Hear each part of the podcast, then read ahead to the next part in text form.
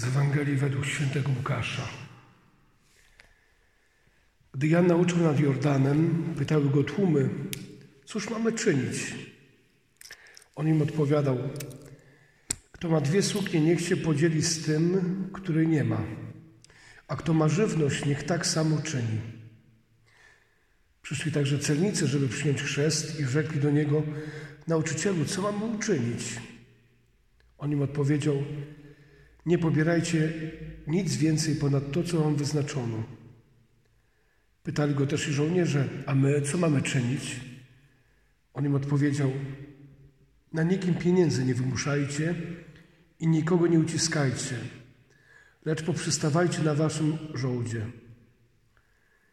Gdy więc lud oczekiwał z napięciem i wszyscy snuli domysły w swoich sercach co do Jana, czy nie jest Mesjaszem, on tak przemówił do wszystkich – ja was chrzczę wodą, lecz idzie mocniejszy ode mnie, któremu nie jestem godzien rozwiązać rzymy koło sandałów. On będzie was chrzcił Duchem Świętym i ogniem. Ma on wyjadł w ręku dla oczyszczenia swego młotu. Pszenicę zbierze do spichlerza, a plewy spali w ogniu nieugaszonym. Wiele też innych napomnień dawał ludowi i głosił dobrą nowinę. Oto słowo Pańskie. Moi drodzy, trzecia niedziela Adwentu. Patrzymy na nasz wieniec adwentowy i widzimy, jak płomień znajduje się już na trzech świecach. Była świeca nadziei, była świeca pokoju, a dzisiaj zapaliliśmy kolejną świecę radości. I może dlatego tak wielu różnych y, więcach adwentowych ta świeca radości ma też inny kolor ma kolor różowy i jest to też jedna z dwóch niedziel w ciągu roku liturgicznego. Ta trzecia niedziela Adwentu, w Wielkim Posie czwarta niedziela, kiedy Kościół pozwala na używanie szat liturgicznych koloru różowego. Róż, można powiedzieć, to jakby słabszy fiolet.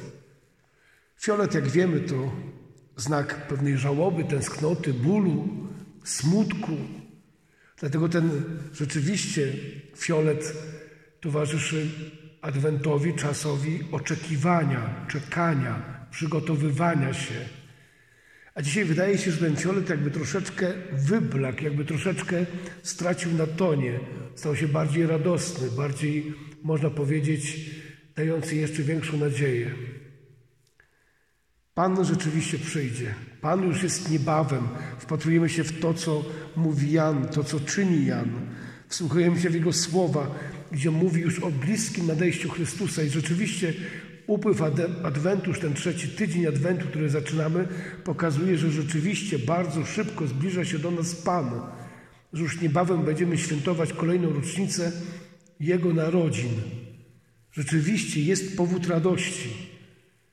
W pewnym sensie jesteśmy cały czas w drodze tego czekania, tęsknoty, przygotowywania.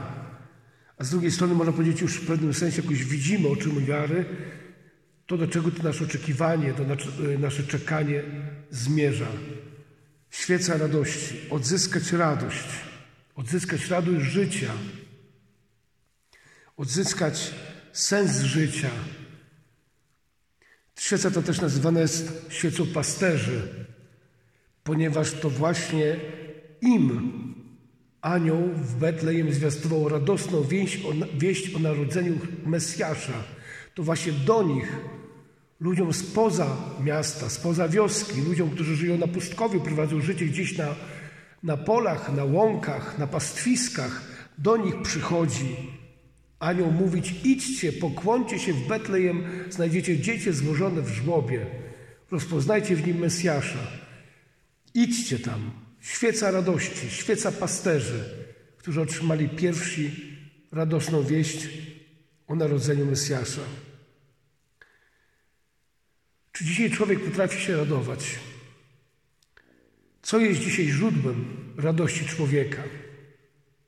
Rzeczywiście, kiedy popatrzy się na portale społecznościowe, to pełno na nich wszelakiego rodzaju uśmiechów, wszelakiego rodzaju zdjęć, które pokazują, jak bardzo jesteśmy zadowoleni i tak dalej.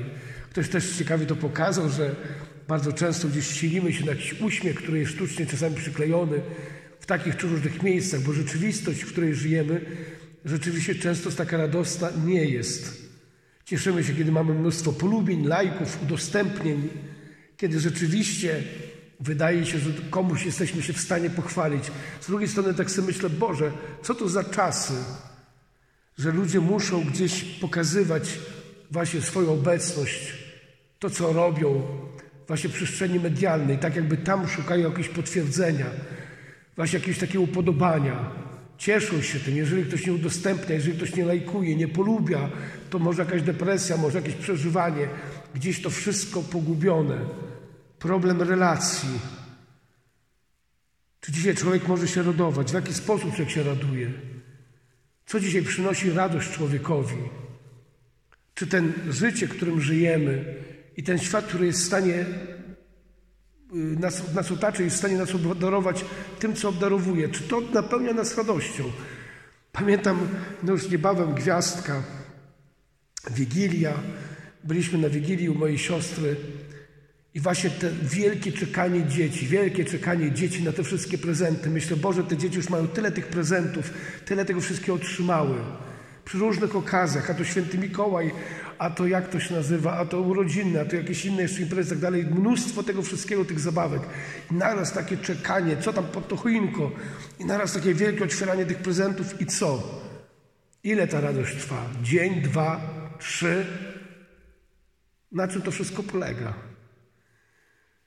Dzieci, ale czy my dorośli potrafimy się cieszyć? Co nas dzisiaj cieszy? Co nas dzisiaj raduje? Co jest źródłem takiej naszej radości wewnętrznej? I właśnie święty Jan, apostoł, nie apostoł, tylko Jan Chrzciciel, który dzisiaj jest bohaterem tejże Ewangelii, tego Słowa Bożego, pokazuje nam na źródło radości. Przychodzą do Jana różni ludzie. Celnicy, to jest powiedziane, że żołnierze, jest powiedziane, że całe tłumy pytały, co my mamy czynić. Można było powiedzieć, że ci ludzie przychodzą, bo czują jakąś pustkę w swoim życiu, że mają świadomość tego, że te wszystkie ich recepty i wszystkie pomysły, to wszystko dokąd zmierzają, to wszystko nie spełnia do końca ich życia. To, co świetnie powiedział święty Jan Paweł II, że człowiek nie spełni się przez świat widzialny. Czuje jakiś pewien brak, czy to jest tylko jakaś kwestia strachu, bo ma nadejść Mesjasz? Te nadzieje mesjańskie były bardzo żywe za czasów Jezusa, że może takie było oczekiwanie na te czasy ostateczne. Dzisiaj też jakieś wiele osób czeka na te czasy ostateczne, wieści różne tutaj trwożne, zatrważające, jakieś przepowiednie i tak dalej. Czy z tego powodu człowiek czuje jakiś brak? Czy też właśnie człowiek, kiedy żyje, to nagle widzi, że to wszystko, co zdobywa, to wszystko, czym dysponuje, to wszystko, co ten świat jest w stanie dać, no wraz go nie spełnia, wraz nie czuje takiego zadowolenia. Dlatego takie pytanie proste, no dobrze, co my mamy czynić? Takie proste pytanie skierowane do Jana, który czują, że jest wysłannikiem. Co mamy czynić? I co Jan pokazuje? Jan pokazuje, zmieniaj serce. Dziel Twoje serce, otwieraj swoje serce. Pokazuje, że nigdy nie będziesz szczęśliwy. Ja nigdy nie będę szczęśliwy, kiedy będę zamknięty tylko na siebie. Tylko na to wszystko, co mogę zdobyć, zważyć, zmierzyć, posiadać. Masz dwie suknie, podziel się z tym, który nie ma. Masz żywność, podziel się z tymi, którzy nie mają. Myślę, że każdy z nas jakoś doświadcza w tym czasie tego adwentu, kiedy jest robionych mnóstwo różnego rodzaju zbiórek żywności i nie tylko żywności, gdzie rzeczywiście mnóstwo ludzi się w to angażuje, i wolontariuszy, i tych, którzy wkładają do tych koszy. To jest taki dobry czas dzielenia, pokazywania, że te święta właśnie są wtedy, kiedy nie jesteśmy tylko dla siebie. Że rzeczywiście podejmujemy, że rzeczywiście to Chrystus przychodzi, który nas uczy nie bycia tylko dla siebie. Co mamy czynić? Nie wymuszajcie, nie uciskajcie, poprzestawajcie na własnym żołdzie. Nie bierzcie więcej niż trzeba, czyli znowu sprawiedliwość, uczciwość, znowu praca serca. Człowiek, który widzi, że jego życie gdzieś się zaczyna klinować. Mamy dzisiaj ludzi mnóstwo, wydaje się, spełnionych. Często czytam o nich w gazetach, w mediach. Często można powiedzieć, brylują po różnego rodzaju salonach, ustawiają się do zdjęć na ściankach. I tak sobie myślę, wielu z nas dziś może zazdrościć takiego życia, takich showmenów, celebrytów. Może niektórzy nawet próbują aspirować właśnie takiego życia. I tak sobie myślę, jakie jest życie prawdziwe. Czytam gdzieś świadectwo Miśka Koterskiego, znanego nam z różnych filmów, z różnych programów, kiedy on mówi o swoim nawróceniu, kiedy mówi właśnie o tym życiu, jak to by się chciał powiedzieć, na pewnej petardzie. Full wypas, niczego nie brakuje. Człowiek, który ma dostęp, można powiedzieć, do wielu dóbr, bo może sobie na nie pozwolić. I naraz się okazuje, że to wszystko jest takie puste wewnętrznie. Że ten człowiek nie jest w stanie radować się tym, że rzeczywiście można pewne rzeczy zapić kolejną szklanką, kolejnym kieliszkiem, że można pewne rzeczy zapomnieć, nie wiem, kolejnym wciągnięciem w nos takiej czy innej substancji, ale później się okazuje, że te dawki ciągle są za małe, że ciągle czegoś brakuje. I nawrócenie. Znowu też sobie przypominam yy, Marcina Kwaśnego, kolejnego aktora, który mówi dokładnie to samo. I pornografia, i hazard, i nie hazard, tylko narkotyki, alkohol. I to wydaje się, że wszystko jest, można powiedzieć, na pewnym topie. Że to wszystko się okazuje, że jest rzeczywiście takim brylowaniem, życiem w pełnym fleszy, świateł. A okazuje się, że po tym wszystkim jest jakaś pustka, jest jakieś zagubienie. Gdzieś człowiek, który się zaczyna gubić w tym wszystkim. Pamiętacie również, myślę, nawrócenie piosenkarza z piosenki Zakazany owoc, Zety Górniak to śpiewał. I on też mówi o tym, że kiedyś wszedł do kościoła i tam dopiero odnalazł Chrystusa. Po wielu, wielu latach, chociaż wydawało się, że na zewnątrz jego życie jest spełnione. I też były wszystkie substytuty. Więc było i narkotyki, był alkohol, wszystko było. Przyklejony uśmiech. How are you? Jak się masz? Okej, okay, okej, okay, okej, okay. nie pytaj dalej. Nic więcej. A wewnątrz gdzieś jakaś pustka. Dlatego widzimy te tłumy i czujemy się z tymi tłumami, że idziemy razem do Jana Chrzciciela, pytamy, dobra, Ty nas prowadzisz do Jezusa. Co mamy czynić? Jak mamy żyć? W jaki sposób mamy się przygotować na spotkanie Chrystusa? Tak, żeby przeczuwać tą radość, odczuwać tą radość, chyba trzeba najpierw odczuć tą pustkę. Odczuć tą niewystarczalność tego wszystkiego, co mamy, co posiadamy, za czym tak gonimy, tęsknimy, co poświęcamy tyle czasu. I tak sobie myślę, że może jesteśmy właśnie na tym etapie na razie gonienia, na tym etapie jakby w tym słowu pasienia się, upasania się. I mamy wrażenie, że może to nam wszystko da. Kolejny pokój, kolejne mieszkanie, kolejny samochód, kolejna komórka, kolejne, nie wiem, jakieś dobro, takie, siakie, owakie. Gdzie zapominamy o tym wszystkim, że tu musi cały człowiek za tym pójść. Że to wszystko jeszcze nie napełni radością. A z drugiej strony tak sobie myślę o tych pasterzach, świeca pasterzy, świeca radości. Dlaczego akurat do nich poszedł anioł zwiastować radosną wieść, że, wieść, że Chrystus żyje, że Zbawiciel przyszedł na świat? Tak sobie myślę, co ci ludzie mieli do stracenia? Niedługo będziemy patrzeć na tych pasterzy z naszych dekoracji bożonarodzeniowych. Takie śliczne, ładniutkie chłopczyki będą stały w tych ładnych ciuszkach pasterskich. I rzeczywiście tak sobie można myśleć, słodziutcy pasterze przyszli do Jezuska. Taka tkliwa, skliwa historyjka. Tym bardziej prawda jest o wiele bardziej brutalna.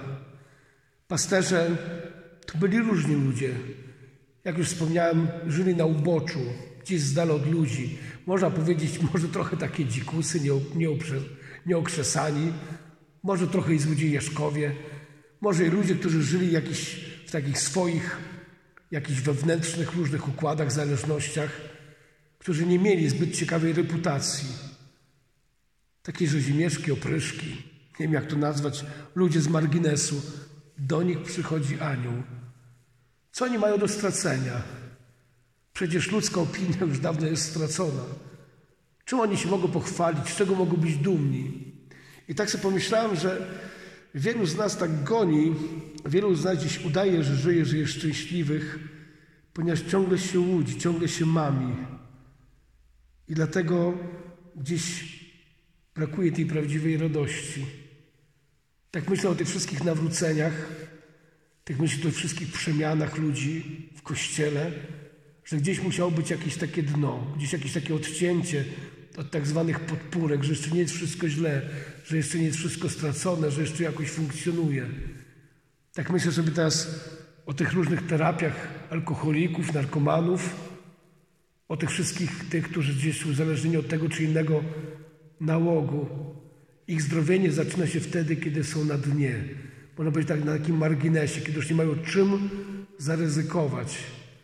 Już nie mają nic do stracenia. Życie albo śmierć są na marginesie.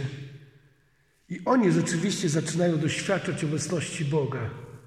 To też ciekawe, że Jezus w całej swojej działalności nie chodzi po salonach królewskich.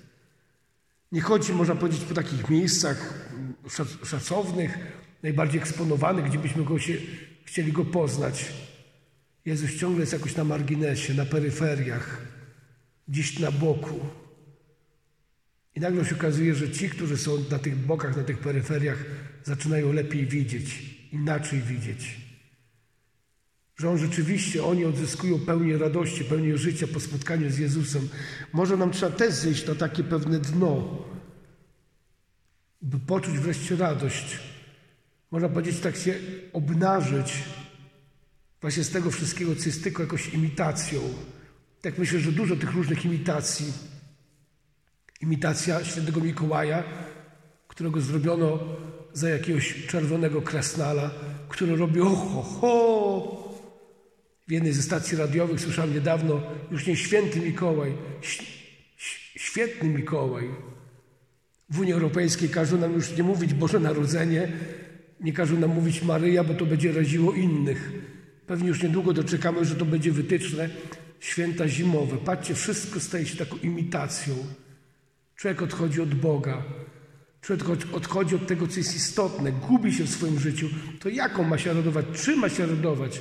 kolejnym prezentem, kolejnym jakimś dobrem, które dzisiaj jest, jutro go nie będzie, które jutro straci.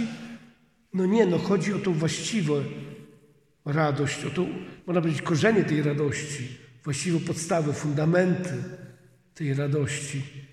A człowiek to odnajdzie wtedy, kiedy spotka Chrystusa.